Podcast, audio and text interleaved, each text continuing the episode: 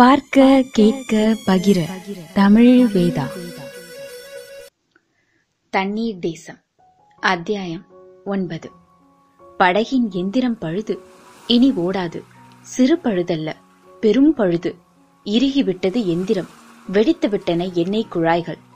பூஜ்ஜியம் முதல் ஏழு வரை எண் கொண்ட எண்ணெய் மானியில் அந்த எண்ணெய் முள் ஐந்து வரை ஆடும். அந்த முள் செத்து பூஜ்ஜியத்தில் விழுந்துவிட்டது. இது படகுக்கு மாரடைப்பு. இனி ஒன்றும் செய்ய முடியாது. அதுவரையில் அந்த விசைப்படகில் விரிந்திருந்த சந்தோஷத்தின் சிறகு தொட்டார் சினிங்கி இலையைப் போல் மொத்தமாய் மூடிக்கொண்டது. மென்ற உணவை விழுங்கியும் விழுங்காமலும் கலைவண்ணன் கேட்டான் பழுது பார்க்க முடியுமா? முடியாதா? பாண்டி ஓடிக்கொண்டே சொன்னான் இல்லை அது நம் கையை விட்டு போய்விட்டது. போன மாதமே இந்த படகை எடுக்க வேண்டாம் என்று எச்சரித்தார்கள். நாங்கள் கேட்கவில்லை. படகு பழையது. ஓடாதா? படகு இனிமேல் ஓடாதா? தவணை முறையில் தாக்கிய அதிர்ச்சியில் தட்டோடு தட்டு தடுமாறி தமிழ் ரோஜா மூர்ச்சையானார் தமிழ் தமிழ் என்று கத்திய கலைவண்ணன் குரலில் அந்த ராத்திரி கடல் உறக்கம் கலைந்தது. ஆனால் தமிழ் ரோஜாவின் மூர்ச்சை தெளியவில்லை. அவளை அவன் தன் மடி கிடத்தி தாதியானான். தீப்பிடித்த வீட்டில் திரைச்சீலையை யார் கவனிப்பது? அவர்களை காக்க மீனவர்களுக்கு அவகாசம் இல்லை. இடு இடு நங்கூரம் இடு இழு இழு வலையை இழு ஒரு வஞ்சக கஞ்சனின் கையில் காசு நகர்ந்தாலும் நகரலாம் ஆனால் நம் படகு நகரும் என்று நம்பாதே. உதவி படகு வராமல் ஒன்றுமே நடக்காது. அபாய அறிவிப்பு கொடு. விளக்குகளை அணைத்தணைத்து வெளிச்சம் காட்டு. இங்கே சில இதயங்கள் விட்டுவிட்டு துடிக்கின்றன என்பதை விட்டுவிட்டு எரியும் விளக்காவது விளக்கட்டும். படபடவென்று பாண்டி தந்தி தமிழில் பேசினான். உதட்டுக்கும் முத்தத்துக்கும் இடைவெளியே இல்லாதது மாதிரி கட்டளைக்கும் காரியத்துக்கும் இடைவெளியே இல்லாமல் அங்கே செயல்கள் நடந்தன. தண்ணீர் முடிச்சாய் நங்கூரம் விழுந்தது. கடலில் நீந்தி வந்த வலை படகேறியது. ஆபத்தின் அறிகுறியாய் விளக்குகள் அணைந்தணைந்து எரிந்தன. ஆனால் அந்த சமிக்ஞைக்கு நட்சத்திரங்களை அணைத்தணைத்து வானம்தான் பதில் சொன்னதே தவிர கடல் பேசவில்லை. படபடத்த மீனவர்கள் பரபரத்தார்கள். தமிழ் தமிழ் கலைவண்ணன் மூர்ச்சை தெளிவிக்கும் முயற்சி தொடர்ந்தான். ஏ வெயிலில் சூம்பிய வெள்ளரி பிஞ்சே ஒரே ஓர் அதிர்ச்சியிலே மூச்சுவிடும் கல்லாய் மூர்ச்சையுற்று போனவளே. கலங்காத கடல் கலங்கி நிற்பது போல பதறாத என் உள்ளம் பதறி நிற்கிறதே. கண் திறந்து பார். என்ன இது? உன் சிவந்த திருமேனி சில்லிட்டு வருகிறதே. கூடாதே. சில்லிடக் கூடாதே. அவள் கால்களை அள்ளி மடியில் போட்டு பரபரவென்று பாதம் தேய்த்தான் முயல் காதுகளைப் போல மெல்லிய அந்த பாதங்களை முரட்டுத்தனமாய் தேய்த்தான் பாதங்கள் சூடு கண்டதும் உள்ளங்கைகளுக்கு ஓடினான் அந்த குவிந்த தாமரைகளை கொஞ்சம் மலர்த்தி மெல்லென்று தேய்த்து தேய்த்து மின்சாரம் தயாரித்தான். மூர்ச்சையுற்று கிடந்த மரங்களில் வசந்த காலம் வந்ததுமே கொழுந்து எழுந்து வருமே அப்படி அவள் இமைகள் கொஞ்சம் எழுந்தன உடனே விழுந்தன. தமிழ் தமிழ் காதலியின் காதுமடலில் குனிந்து குனிந்து கூப்பிட்டான். ஓடிக்கொண்டே இருந்த பாண்டி ஒரு கணம் நின்றான். கலையின் துயர் கண்டும் தமிழின் நிலை கண்டும் பரபரப்பிலும் பரிதாபித்தான். எங்களால் தானே உங்களுக்கு இத்தனை துன்பம்? மன்னித்து விடுங்கள். யார் மீதும் தவறில்லை. இது சந்தர்ப்பத்தின் சதி. நீங்கள் பதற்றப்படாதீர்கள்.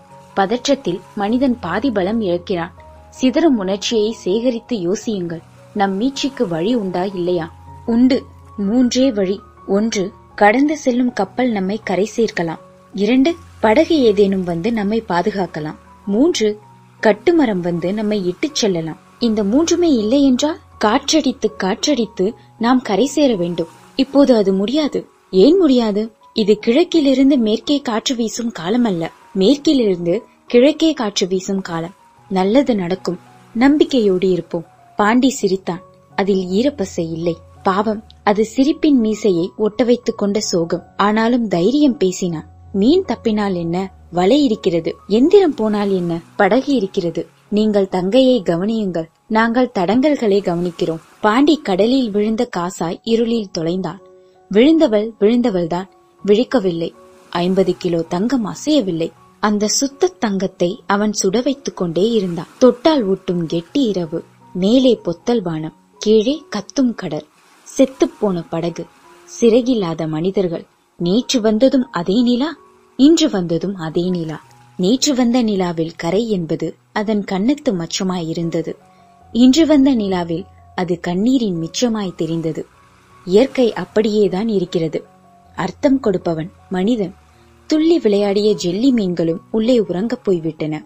அலைகள் கூட உறக்கத்தில் புரண்டு புரண்டு படுத்துக் கொண்டிருந்தன. நட்சத்திரங்களை காவலுக்கு வைத்துவிட்டு நிலா கூட உறங்கிவிட்டது. வாடைக்காற்றுக்கு தூக்கத்தில் நடக்கிற வியாதி போலும் தட்டு தடுமாறி வீசிக்கொண்டே இருந்தது. அந்த கடல் வீதியில் மீனவர் நால்வரும் கலைவண்ணனும் மட்டும் கண்ணுறங்கவில்லை.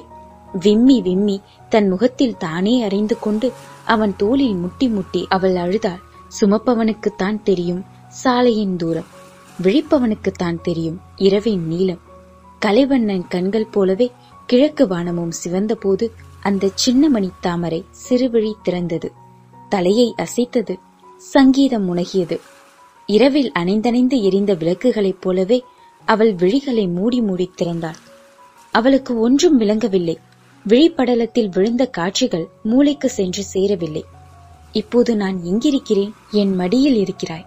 ஒரு ஏழையின் உள்ளங்கையில் இருக்கும் தங்க நாணயத்தைப் போலவும் தூக்கணாங்குருவி கூட்டின் ஆழத்தில் கிடக்கும் அதன் குஞ்சைப் போலவும் நீ பாதுகாப்பாயிருக்கிறாய். அவள் ஞாபக கண்ணிகளை அருந்த இடத்திலிருந்து முடிச்சு போட்டாள். விழுங்கிவிட்டது. பள்ளி கொண்டவள் துள்ளி எழுந்தாள். பயந்து கத்தினாள். படகு இனி ஓடுமா? ஓடாதா? பதறாமல் கேள். இந்த படகு இனி ஓடாது. இதயம் உடையாதே. யதார்த்தம் கேள். இந்த படகு இறந்து விட்டது. இப்போது இது பிணம். இந்த பிணத்தில் மொய்த்திருக்கும் ஈக்கள் நான். ஆனால் என் காதலியே ஐப்பசி மாதம் போல் அழுதபடியாதே நம் பிறவிப் பெருங்கடல் கடந்து முடிக்க இது ஒன்றே படகின்றி எண்ணாதே. எல்லா கடலுக்கும் கரை உண்டு. எந்த துன்பத்துக்கும் முடிவுண்டு பொறு மீட்சி வரும். நிறுத்துங்கள். இப்போதாவது உண்மை சொல்லுங்கள். எப்போதும் உண்மைதான் சொல்லுகிறேன். இல்லை என்னை நீங்கள் அழைத்து வந்தது சமுத்திரத்தை அறிமுகப்படுத்தவா? இல்லை சாவை அறிமுகப்படுத்தவா? அதற்கு மேல் பேச்சு வராமல் சப்தம் கேட்டு ஓடி வந்த சலீம் சமையல் கட்டுக்கு சென்று இரண்டு கோப்பைகள் கருந்தேநீர் கொண்டு வந்தான். கலைவண்ணன் அதை வாங்கி தோளில் புதைந்தவளின் தலை தடவி தேநீர் கொடி என்று செல்ல வார்த்தை சொன்னான். கண்ணீர் விட்டு கண்ணீர் விட்டே உடம்பில் தண்ணீர் வற்றி போனவளுக்கு அது தேவைப்பட்டது. விசும்பிக் கொண்டே பருகினாள். இரவெல்லாம் பழுது பார்க்கும் முயற்சியில் களைத்து போன மீனவர்கள் அவர்களை சுற்றி பரவினார்கள். இங்கிருந்து கரை எவ்வளவு தூரம் பரதன்? இடைமறித்தாள் தமிழ்.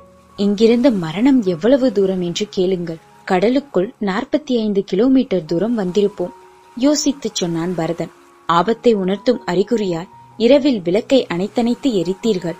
பகலில் அதோ பாருங்கள். பாண்டி கை காட்டினான். கலைவண்ணன் அண்ணாந்து பார்த்தான். இசக்கியின் இடுப்பு லுங்கியை மேற்கூரையின் உச்சி கம்பம் கட்டியிருந்தது.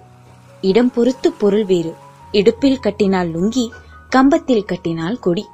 அதுதான் இப்போது அபாய அறிவிப்பு. சிவந்த கிழக்கின் உதய ரேகைகள் கடல் நீரில் கவிதை எழுதின. யார் முகத்திலும் சந்தோஷம் இல்லை எல்லோர் முகத்திலும் இறுக்கம். ஓ படகின் மரணத்துக்கு மௌனாஞ்சலியா?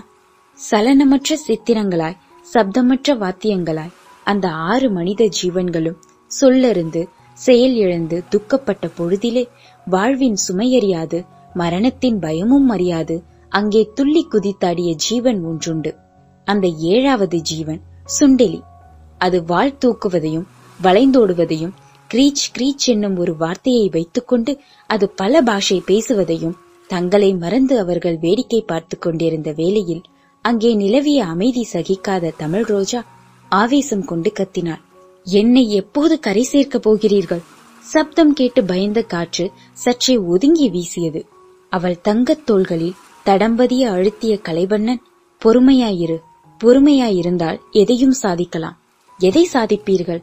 பொறுமையாயிருந்தால் தண்ணீரை கூட சல்லடையில் அள்ளலாம் அது பனிக்கட்டியாகும் வரை பொறுத்திருந்தாள். ஒரு இடைவேளைக்கு பிறகு அவள் அழுகை தொடர்ந்தது. அவள் கரம் பற்றி விரலிடுக்கில் விரல் கோர்த்தவன் தன் அமைதி பணியை ஆரம்பித்தான். சோகம் தெரியாமல் துள்ளி குதிக்கிறது. நீயும் தற்காலிகமாய் பகுத்தறிவை மறந்துவிடு. சோகத்தை சுண்டி எறிந்து ஒரு சுண்டெலியாகிவிடு சுந்தரி. படகின் விளிம்பில் வாழ் தூக்கி நின்ற சுண்டெலி அவளை பார்த்து வக்கனை காட்டியது. அவளுக்கோ பசித்தது. வாய்விட்டு கேட்க மனமில்லை. பொத்தி வைத்த அழுகை பொத்துக்கொண்டது அத்தியாயம் ஒன்பது. முடிவுற்றது.